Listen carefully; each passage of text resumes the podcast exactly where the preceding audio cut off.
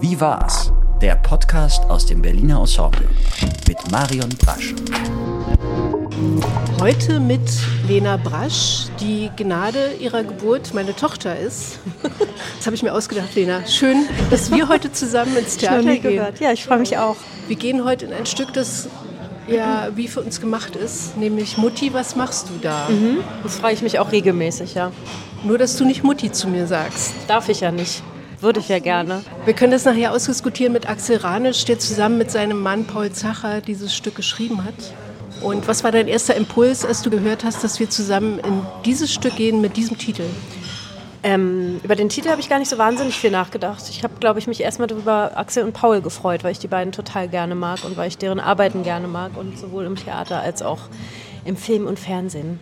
Genau, weil die haben ja, äh, also Axel hat ja schon eine Fernsehserie, die haben wir auch zusammen geguckt, Nackt über Berlin gemacht. Er macht ganz viel Oper. Die haben zusammen, Paul und er, dieses Hörspiel gemacht, auf dem, glaube ich, auch dieses Theaterstück ein bisschen basiert, nämlich Anton und Pepe. Du musst jetzt weiter gar nichts dazu sagen. Nimm deine Karte, lass uns doch jetzt mal reingehen. Endlich. Mein Papa ist gestorben. Er war ein starker Mann mit einem schwachen Herzen. Also, dass du schwul wirst, wusste ich schon, als du zwölf warst. Echt? Hm, Du hast dich damals so komisch bewegt. Ich dachte also, entweder ist er extrem tollpatschig oder er wird schwul.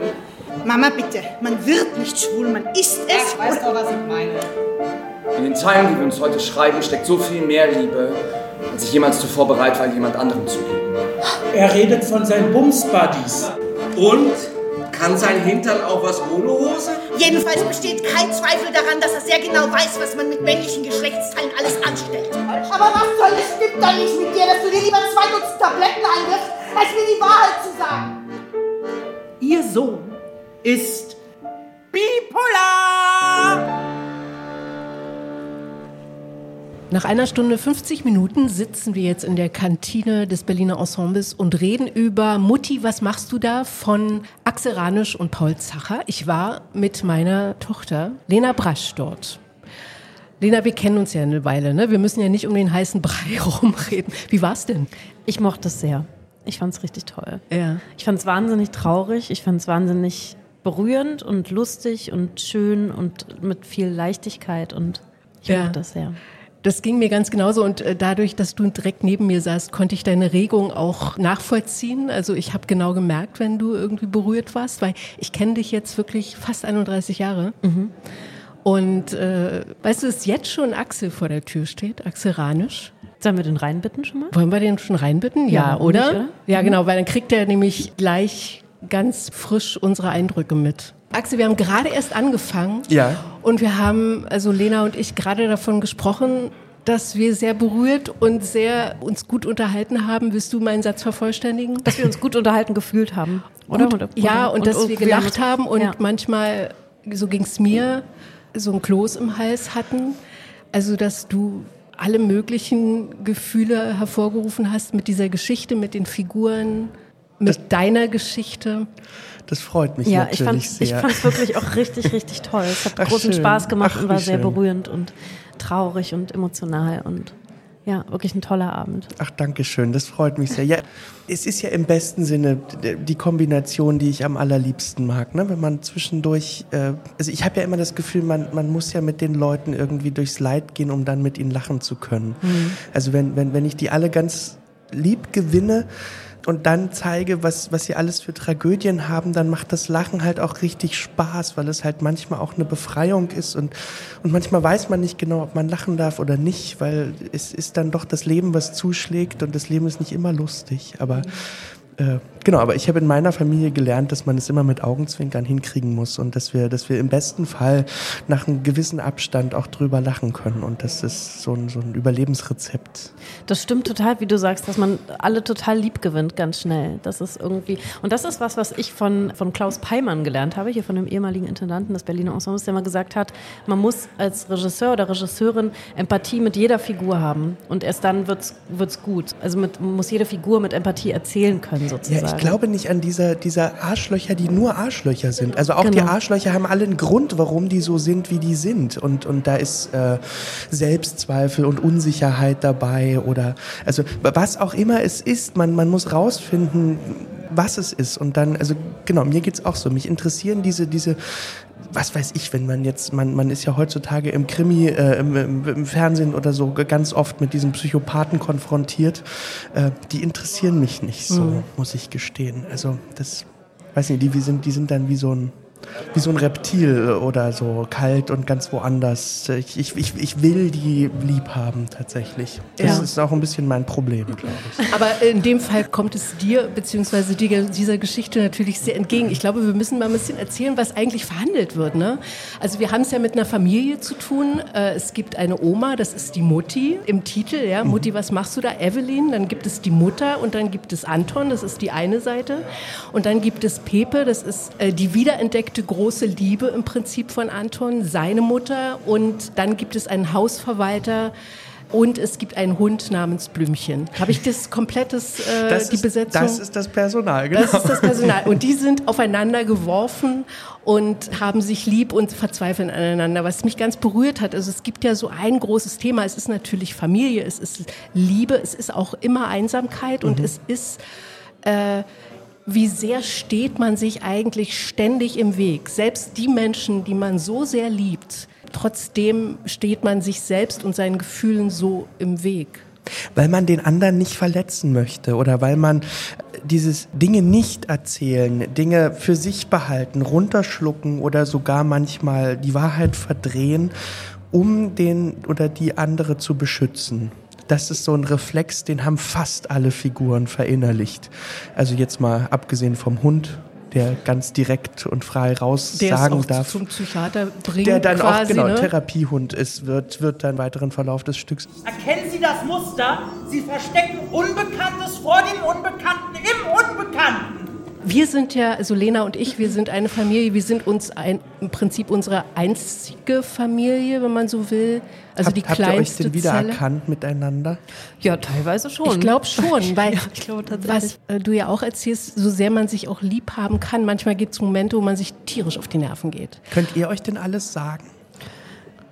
Ähm, Jetzt muss man die Blicke von Lena sehen. Also soll ich dir mal was erzählen, Axel? Also Lena erzählt mir im Laufe der Zeit äh, immer mal wieder, was sie mir alles früher nicht erzählt hat. Ja. Also sowas. Aber ich glaube, Um dich zu schützen. richtig. um mich zu schützen, Genau. Da damit ich mir nicht, nicht so viel Sorgen mache. Genau, um, um dich vor mir zu schützen sozusagen. Oder das habe ich damals deswegen, also es geht dann irgendwie, es sind jetzt ja auch keine großen Sachen, es geht dann irgendwie um Kiffen in der Schule oder sowas. Oder, Oder mal aus, aus dem Kindergarten ausbrechen. aus dem und Kindergarten ausbrechen und so Sachen klauen Ja. oder so, so Kram. Das ist klar, dass man das irgendwie mit 13 nicht erzählt, aber wenn, das ist ja jetzt verjährt sozusagen. Aber So. Naja, ich überlege mir noch was.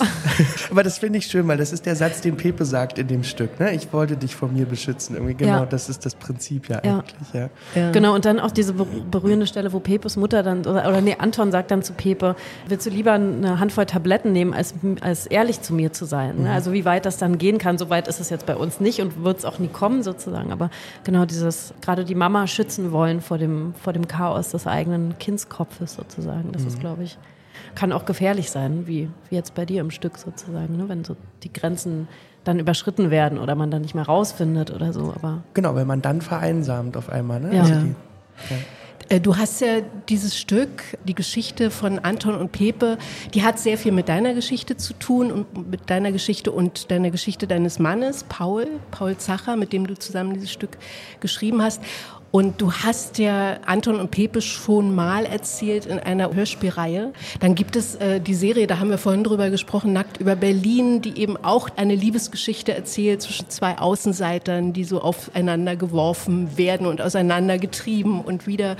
Die ich auch so toll fand. Entschuldigung, Ja, die fand ja, ich ja. so wahnsinnig toll, Axel. Wirklich. schön. Ich bin ganz, wirklich ganz doll verknallt. aber da ist, da, die ist auch böse, ne? Also da, da, Ja. da Ja, das total. ist so. Das, das wird dann so thrillig zum Teil Ja, und genau. ja.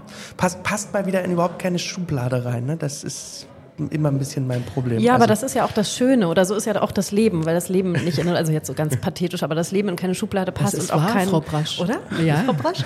Aber so, ähm, ja, aber auch genau wie du eben Figuren erzählst, ne, diese, dass ähm, Figuren auch grau sein müssen oder die Grautöne haben müssen und eben nicht schwarz oder weiß und nicht böse oder oder gut oder traurig oder immer glücklich oder sowas und das ähm, schaffst du ja wie gesagt jetzt hier in dem Stück, das schaffst du in der Serie und das ist immer finde ich wahnsinnig berührend, weil es dadurch so nahe geht und ähm, das ist irgendwie schön finde ich, dass du das so nutzt, auch wenn du jetzt sagst, das ist dein Problem, dass es nie in eine Schublade passt oder beziehungsweise es ist dann Naja, für den Sender oder für Stück die. hier oder so. Ne? Ja. Es ist ja, also tatsächlich, ich meine, ich bin jetzt Filmemacher ne? und tatsächlich habe ich ja auch und, und mein Mann, wir haben dieses Hörspiel gemacht und wir sind äh, sonst, sonst im Film unterwegs. Äh, äh, es ist ja jetzt kein klassisches Theaterstück. Ne? Wo, also deswegen ist, freue ich mich so sehr, dass es für euch für die Bühne auch funktioniert, weil das ist natürlich auch ein großes Experiment. Äh, aber ich kann ja auch nicht anders. Also ich, ich kann das Zeug, was ich kann und ich habe meinen Ansatz und, und das ist ein ein privater und authentischer und ich weiß, ich möchte einfach Ahnung haben von den Figuren, über die ich spreche und von der Welt, von der ich erzähle. Also als Oliver Rese mir das Angebot gemacht hat, hier am Haus ein Stück zu inszenieren, habe ich einen riesen Schreck gekriegt und gedacht, um Gottes Willen, das ist doch Das nicht, Berliner Ensemble. Das ist, ja, das ist doch so ein wilder Ort, wo irgendwie so Brecht und, und ja, Brasch und alles und, und alle schreien sich an und es ist irgendwie existenziell in jeder Sekunde und ich dachte so, ah. aber er, aber er wünschte, er kriegte mich eben, köderte mich mit, äh, äh, mit der Idee, er hatte in meinem Film Ich fühle mich Disco gesehen und hat gesagt, so eine Familienaufstellung, Ja. sowas wäre toll, sowas würde ich mir mal wünschen. Und dann lag das halt nahe, weil wir Anton und Pepe den Figurenkosmos so hatten und so lieb hatten und äh, dass wir daraus was machen. Ja. Aber, ja, aber ich freue mich, wenn ihr natürlich, ihr als Fachleute, die ihr ja wirklich mit Theater zu tun habt, sagt, das funktioniert für euch auch auf der Naja, Bühne. Also Axel, du, wir als Fachleute, du inszenierst Opern. Also wenn jemand Fachmann ist, dann bist du das. Und aber das, das interessiert mich auch. Das ist ja im Grunde das erste Mal, dass du Sprechtheater machst. Es gibt zwar Musik, es gibt wunderbare Musik, es gibt ein paar wundervolle Lieder auch. Und, aber es ist dann nochmal ein anderes Genre. Ne? Habt ihr euch da sehr auch an dem Hörspiel orientiert, auch an den Dialogen, oder ist es eine ganz andere Geschichte? Oder Ja, beides. Also Beides. bestimmt, bestimmte Sachen, äh, da sind wir vom Hörspiel ausgegangen und wir konnten auch einiges äh, benutzen, aber Dramaturgie und der Bogen des Abends, der ist jetzt genau so, dass er für das Stück und für den Abend funktioniert. Und sehr viele Szenen sind auch wirklich neu. Also den Hund mussten wir ja auch komplett neu erfinden und neu reinschreiben und äh, tatsächlich ja auch einen Ort finden, an dem alles kulminiert. Also zu überlegen, was ist denn eigentlich der Hauptort? Und äh, dann sind wir irgendwie doch auf dieses Wartezimmer vor dem Büro der Wohnungsverwaltung oder im Büro der Wohnungsverwaltung gekommen. Das eigentlich so ein Unort ist, aber dass, dass ausgerechnet dort viele Szenen kulminieren. Und dann haben wir gedacht, als wir mit unserer Bühnenbildnerin zusammensaßen, wenn wir jetzt so eine bipolare Seite hätten, eine, die sowohl als äh, wilde Disco funktioniert, als auch als depressiver Ort, wo man sich tendenziell hinflüchtet, um dem Leben ein Ende zu setzen, dann, dann haben wir so ein so eine emotionale Seite und eine sachliche Seite. Ja. Und, äh, Das ist übrigens toll, ne? Du hast das erste, was du gesagt hast, das Bühnenbild gefällt dir. Ja, schon im Einlass haben wir, Ja. haben wir uns schon abgestimmt, dann habe ich Ärger bekommen, weil wir nicht Wir wir sind so, halt die Fresse. Ja, weil wir wir ja jetzt- unterhalten uns erst uns erst darüber. jetzt unterhalten. Genau. Das Aber das ich war ganz sofort toll. Das ich Bühnenbild fand, ist ich fand toll. auch, fand es auch wirklich schön und jetzt mit deiner Erklärung natürlich noch noch besser. Erzähl mal noch was, wie du dir die die Darsteller ausgesucht hast. Also dich äh, Naja, beziehungsweise dich? Anton. Anton spielt Stefanie Reinsberger, ganz toll. Also Stefanie war, die Steffi war die einzige, die ich schon kannte im Vorfeld. Und wir standen mal zusammen vor der Kamera. Das ist locker 10, 11, 12, 13 Jahre her. Das war in einem Film von David Schalko und da haben wir uns kennengelernt. Wir haben ein Paar gespielt. Äh, Das heißt, es gab so ein, so ein, so ein, Grundvertrauen und eine gegenseitige äh, Zuneigung und ich wusste irgendwie, oh wie toll, äh, Steffi wird Anton sein. Also da war mir auch völlig egal, dass Steffi eine, eine Frau ist. Das, ich habe gedacht, das ist eh egal irgendwie. Das passt einfach. Und ähm, und dann haben wir, haben wir tatsächlich ja auch ein Stück weit äh, unserem Dramaturgen und dem Intendanten vertraut. Ja? Also wir haben uns Stücke angeschaut und so weiter und das Ensemble angeschaut und wer dann da ist und wer uns angesprochen hat und wo wir dachten so, ah, da fällt uns was zu ein. Ähm, und so sind wir dann auf die ganzen Namen gekommen, Stück für Stück. Persönlich kann, also kannte ich niemanden vorher, außer Steffi. Und äh, was wir dann gemacht haben, wir haben also eine schöne Runde im Sommer gemacht, wo wir alle äh, zusammensaßen und über die Figuren gesprochen haben, denen erzählt hat, was es so für Figuren gibt. Und dann habe ich auch gefragt, wer irgendwelche Instrumente spielt oder wer gerne singt oder nicht singt, äh, um herauszufinden, können wir Lieder einbauen oder nicht und, äh, und können wir die Figuren dann äh, an unsere SpielerInnen anpassen, so damit sie wirklich perfekt passen. Ja. Und das war dann der Vorgang. Und Mutti also die buchstäbliche Mutti ist Thilo Nest, also Ja. die Oma Evelyn. Die ist auch sehr nah bei deiner wirklichen Oma, ne? Oder? Also sie, abgesehen, ja, abgesehen davon, nein. dass sie, dass sie äh, nicht dement war, deine Oma, oder? Naja, am Ende war sie schon. Ja, aber ein sie ist ja dement, ein- aber sie hat ein was es für ein Alter na, aber erreicht? na, fast 101. Fast 101 ist sie geworden, ja. Also Thilo ist doch auch, hast du auch gesagt, ne? War irgendwie toll. Wahnsinn, unfassbar. Also wirklich bis zu jeder Kleinigkeit, wie er das spielt, irgendwie nur so ein kleines Rumzippeln, wenn er zuhört, wie die anderen Fig- Figuren sich unterhalten, so ganz leicht an der Jacke, an so dieser lilanen Steppjacke, die auch so Oma-mäßig ist, also auch wirklich tolle Kostüme. Und so aber wirklich so kleine Handbewegungen von so, so alten Damen. Das ist irgendwie total beeindruckend. Und Also- man hat auch nicht das Gefühl, dass es so Drag ist, also Dressed as Girl oder so, das ist so, so als Theatertrick, sondern Mhm. der ist so die Oma einfach. Das, Das ist stimmt. irgendwie wirklich toll. Wie sagt mir einer was? Das ist doch Quatsch, du hast es vergessen. Als, als ob ich sowas Wichtiges vergessen Du würde. vergisst alles, Mutti, alles. Also das Schöne ist, dass, dass, er, dass er auch viel von seiner eigenen Mutter mitbringen konnte. Also man hat das auch so, während des Probenprozesses ist er dann auch irgendwie nicht mehr raus aus der Figur und ist dann auch ständig vergesslich gewesen, hat überall sein Textbuch liegen lassen oder die Noten, rannte immer rum, wo ist denn dies, wo ist denn das? Wo sind wir eigentlich? Ich bin ganz verwirrt. Es war wirklich süß, ja, wie er sich Stück für Stück in, in Oma Evelyn verwandelte. Und äh, ja, ich glaube, da gab es ganz viel, also zum Beispiel der, ich weiß nicht, ob ich das so sagen darf, aber der letzte Satz des Stücks, äh, der vorletzte Satz des Stücks, den ich an dieser Stelle gar nicht verraten will, aber der ist sehr schön.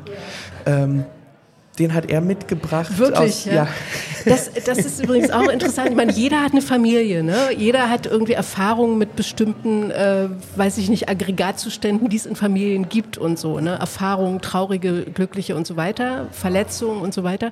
Habt ihr euch darüber auch so ausgetauscht? Also, ich meine, das Stück ist das Stück. Das heißt, habt ihr geschrieben, äh, du hast es inszeniert, aber wenn man sagt, ja, das kenne ich auch und das nehme ich mit in meine Figur oder so, gab's Klar. sowas? also ja? was ich nicht wollte, ich wollte nicht, dass, äh, äh, dass irgendjemand irgendeine bestehende Figur einfach nachspielt. Ne? Logischerweise mussten Ja. alle sich selbst finden und irgendwie schauen, äh, was sie aus dem Material machen für sich selbst und, und, und was da für eine Figur entsteht.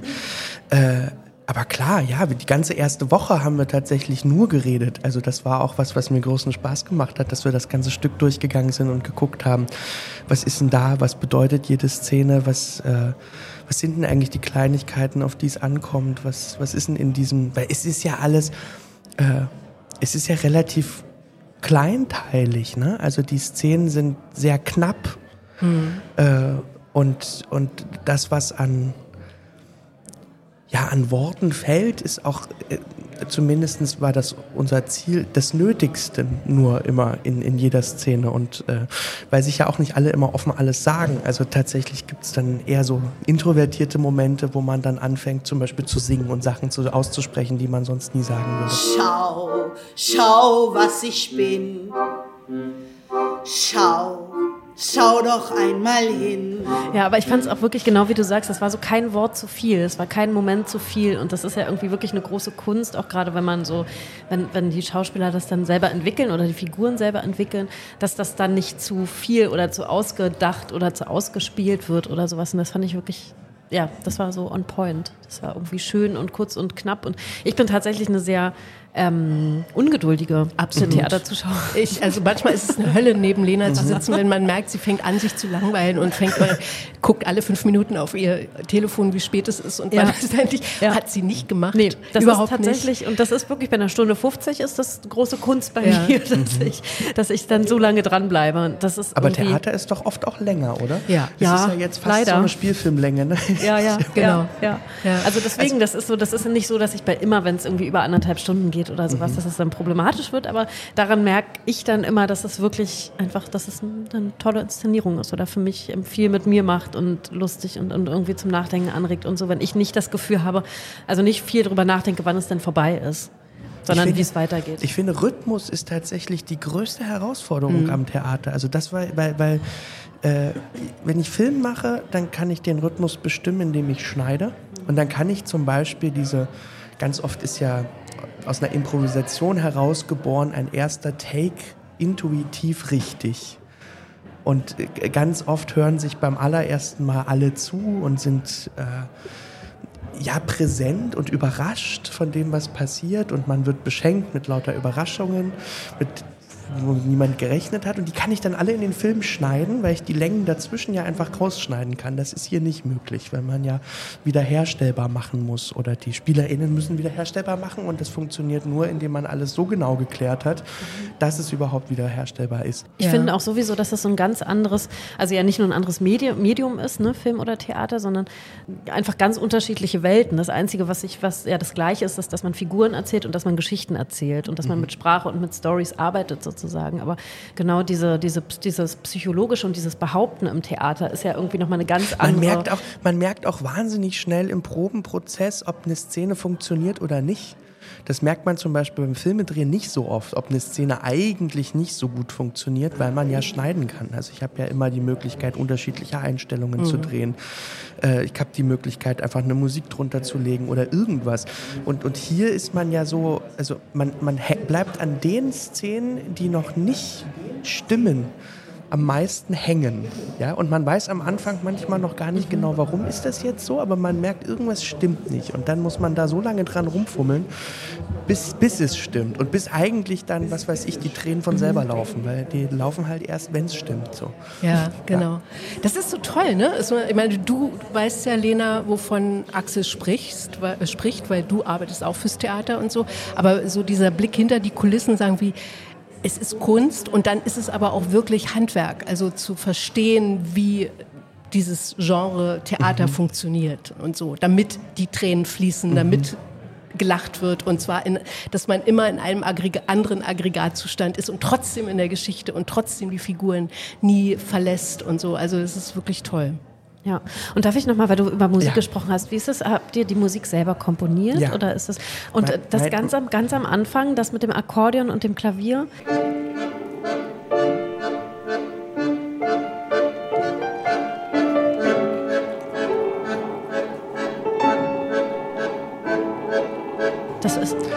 Unfassbar schön. Ach, schön. Ich möchte, könnte das als Platte rausbringen? das ist wirklich ganz toll. Martina Eisenreich, meine Filmkomponistin, hat okay, das, hat das für uns gemacht. Ganz, also, ganz toll, wirklich ach, wahnsinnig schön. schön. Aber das Stück gibt es noch nicht. Also, das, das, also es gibt es jetzt hier nur, wer es hören will, muss ins Theater gehen. So ja, ist es. Da ja. muss ich wohl auch nochmal kommen. Ja. Es gibt ein Musikstück, da gibt es auch so eine Videoprojektion, mhm. da sieht man einen kleinen Jungen. Mhm der singt. Das ist Leo Eisenreich, das ist der Sohn von meiner Filmkomponistin Martina Eisenreich. Äh, der ist acht.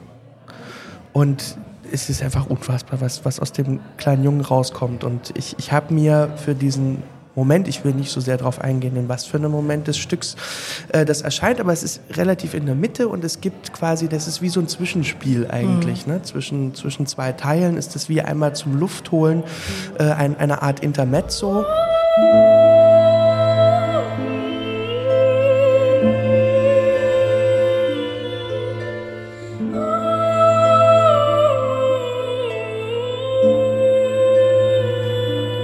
Martina hat mir das, ich habe mir das gewünscht, habe gesagt, kannst du eine Vokalise für deinen Sohn schreiben? Hat sie gesagt, oh Gott.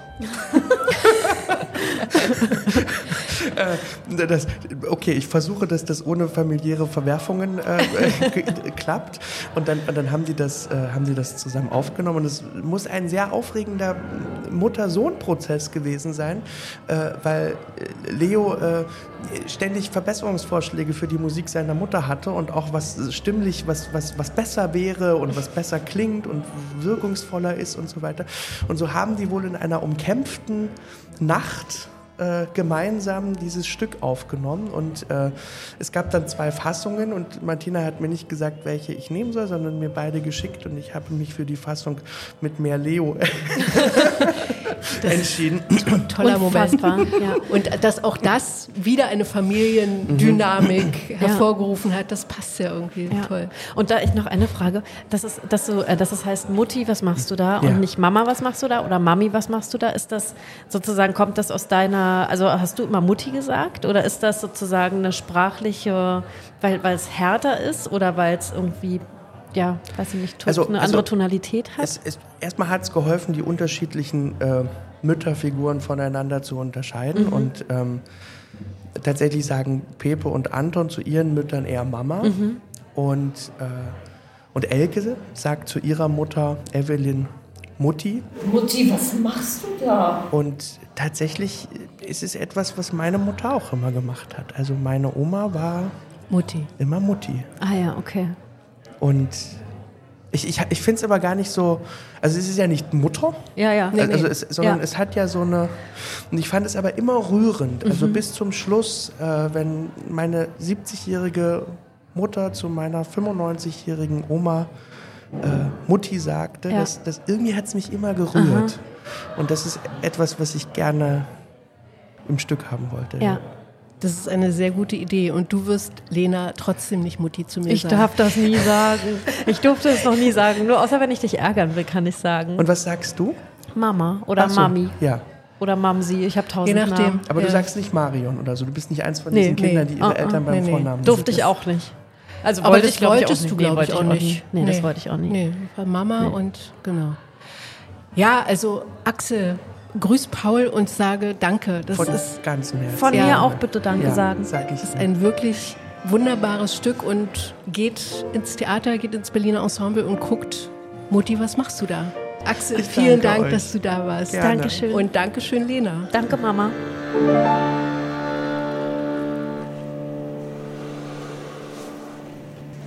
Schön. Wird sich Papa aber freuen.